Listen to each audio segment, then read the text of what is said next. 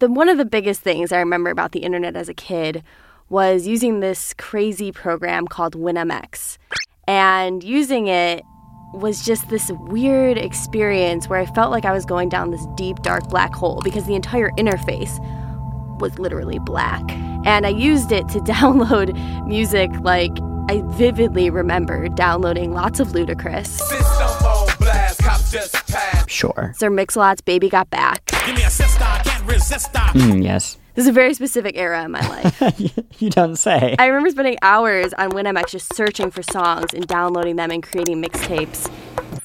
What's really funny to me about that time was A, it totally felt lawless. I never even thought about legal repercussions at the time. This was when I was in fifth grade or so. And even though it felt lawless, you often ended up with songs that were not what you were looking for. So I would download crazy remixes that I thought was actually the song I was looking for. I would end up with like the Spanish version. You can you never knew what you were downloading. Whereas Spotify nowadays, obviously you're getting the song you want.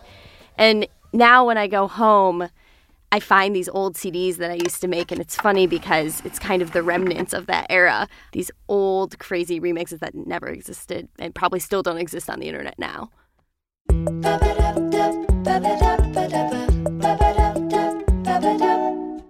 Hello, and welcome to What's Tech, a podcast from TheVerge.com. I am your humble host, Christopher Thomas Plante. Today, I'm joined by my friend and colleague, Ashley Carman, tech reporter at TheVerge.com. How are you doing? I'm great. How are you?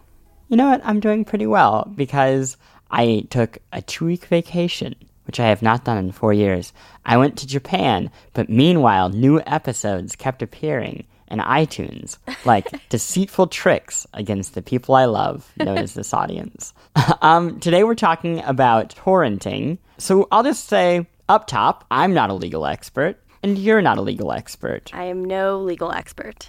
And we take no responsibility for anything pertaining to the legality of what we're about to say. We do not endorse uh, any illegal activity.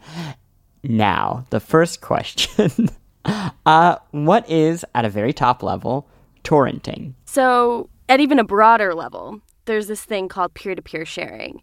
And what that is, is just kind of the idea that you are getting files, likely music, likely movies, bigger files, let's say, from your peers, aka other people on the internet.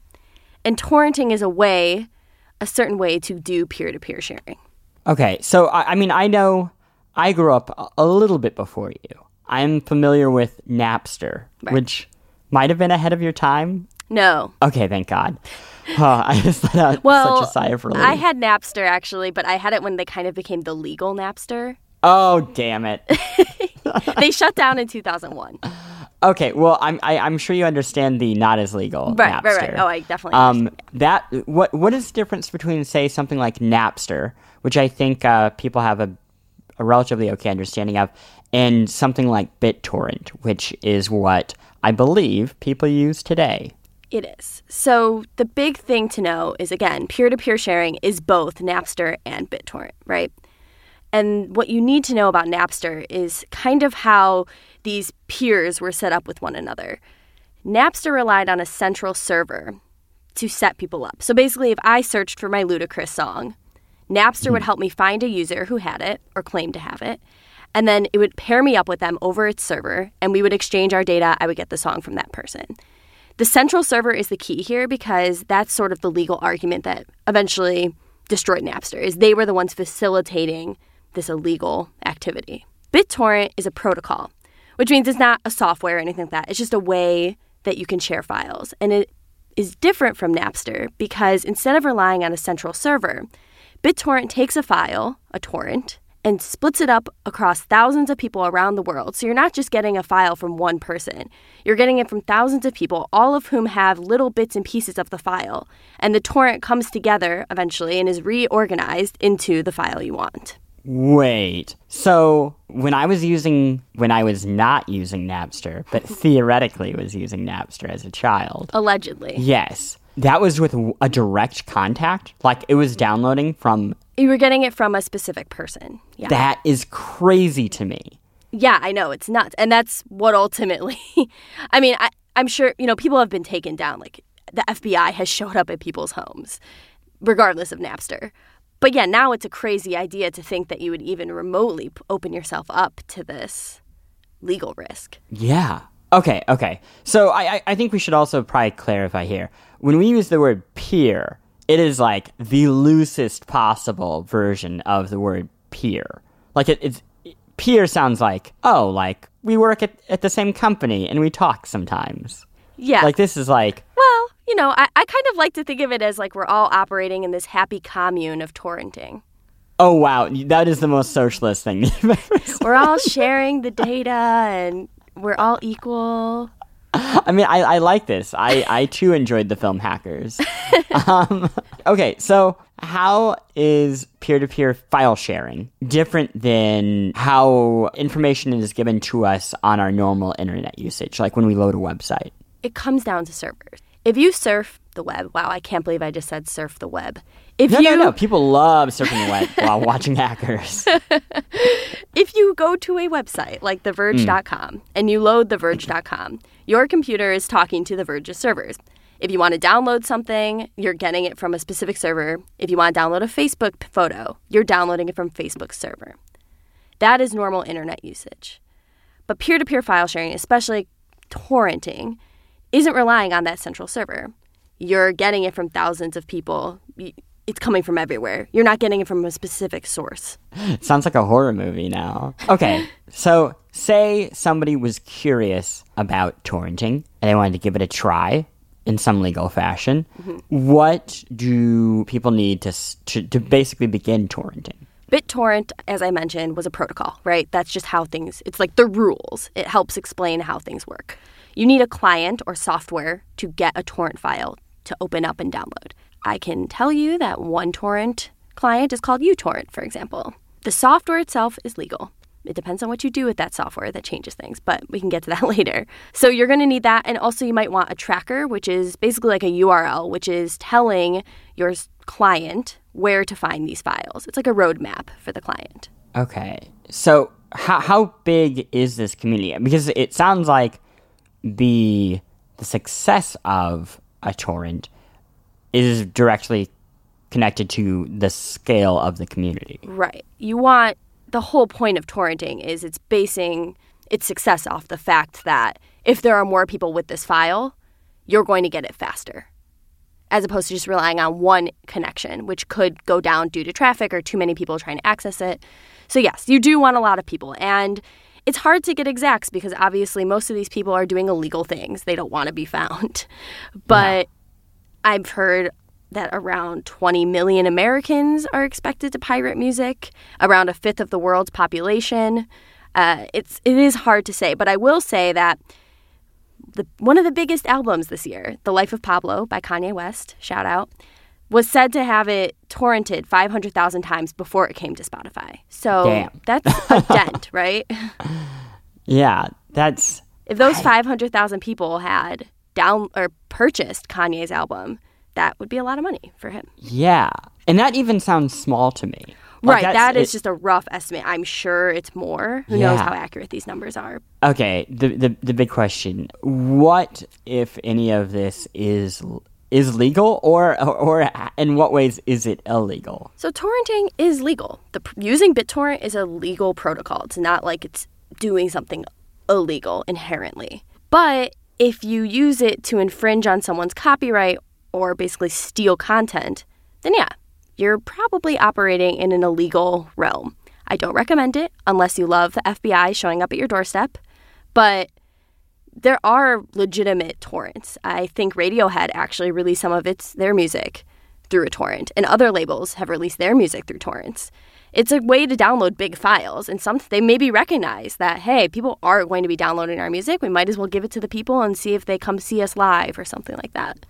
I mean, is there an argument that it also helps you dodge like serving content, right? Like if you have a big file Mm-hmm. and you had to serve, I don't know, a four gig file to Yeah, uh, tens or hundreds of thousands of people, it would be cheaper to just yeah. I'm pretty sure video game companies have done that as well with patches and things. This makes so much sense. Um, okay, let's talk It about is effective. business. It's fast. There's a reason people want to do it. yeah, the, the the impact that this has had on on business. Can you can you give a few examples? I mean, besides Kanye West. Yeah, I mean, that's a great example, obviously, if you were selling an album for $10. that's a lot of money that Kanye lost out on. And obviously, we all know that the government has really come for these companies. Napster was shut down. Now the FBI does try to hunt people down. But at this point, it's kind of at a, I would say, almost a stagnant zone because BitTorrent does still exist and so do the clients. And there's going to be the legal argument of whether they are operating in an illegal zone because they're encouraging infringement, right? That's kind of what the legal argument hinges on. And right now, people still are torrenting. The Pirate Bay still exists, even though some of its founders have been prosecuted. The Pirate Bay is a big torrenting website for those of you who don't know. But yeah, uh, people say it's billions of dollars lost, jobs. Even some people say, well, there's not as many musicians in the world now because they don't even attempt to be a musician as a career because they know they're not going to make money. which is wildly false. Yeah, like I mean, th- there there are more artists in the world now than there Right, totally. been.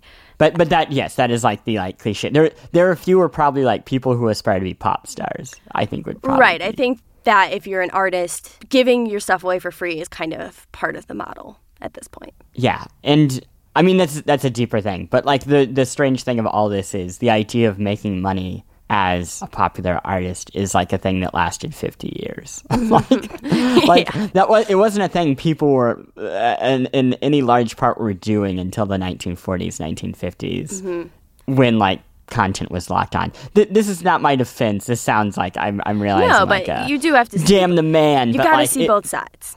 yeah, the i- the idea of locking uh, art into like containable packages that are also owned by companies is a very uh, new phenomenon, and in the grand timeline of things, very small. a really quick interesting note is that we have seen the resurgence of vinyl, which I think does speak to kind of this idea that maybe artists will start making money again. Also, Spotify, Tidal, Apple Music, that whole streaming battle is going to be very interesting too. Can I can I confess something to you? Yes. All of the albums that I may have illegally downloaded while I was in high school Allegedly. N- uh, yes, exactly. now that I have an income, mm-hmm. I have allegedly bought all of those albums on vinyl out of mm-hmm. guilt. Yeah, I think that's great. I mean, I would hope that people who torrent pay it forward in other ways. Yeah, I think I think that's fair. Um, let's let's talk about positives, I guess, mm-hmm. to to kind of put a bow on this. Other than pirating movies and music, what are some of the other uses of peer to peer sharing platform, basically? you can use it for patches, big patches for software and things like that. When you want to get something out on the internet to a bunch of people all at once, this is a pretty effective way to do it. Also, you can use it for public works, things that are already out in the open, like Shakespeare or something, or your own property.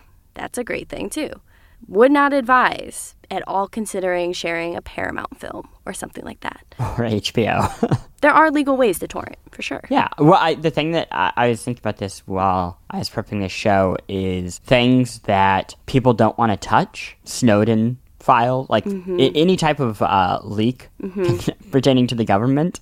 It seems like torrenting has been a tool for that because most servers won't want to host it, Yeah. but it can be shared through other means. Yeah, that's a really great point. And definitely, I mean, it, it is worth noting that torrents aren't totally anonymous. If someone wants to find you, they probably can. But it is a good point that, yeah, this sort of is a better way to disperse some of that more controversial material.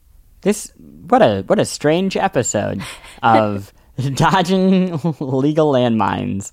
Um, thank you for for joining us on the show. Yeah, thanks for having me. Uh, thank you to our producer Andrew Marino who kept the show going while I was away. That was actually his voice. I wasn't even here for the last two episodes.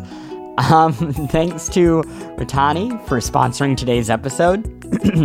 Buying an engagement ring? Check out Ritani. All of their rings are handcrafted in New York. Shop online and they'll ship overnight to you or a Ritani jeweler close to you. You design a ring, they handcraft it, and you see it in store for free. Plus, they offer no hassle returns. It is that easy. And this month, they're giving away a diamond. That's right, a diamond. go to R-I-T-A-N-I dot com slash tech. You, you spell tech, T-E-C-H. Today for the free diamond giveaway. And that's it. You know what? You have you have lasted this long. Uh, first through a great episode, and second through uh, me not knowing how to uh, read ads. Uh, that you're probably one of the good people who would go to iTunes and leave a review for this show. It goes so far in getting the show to more people, and we appreciate it tremendously. And then a thank you to you.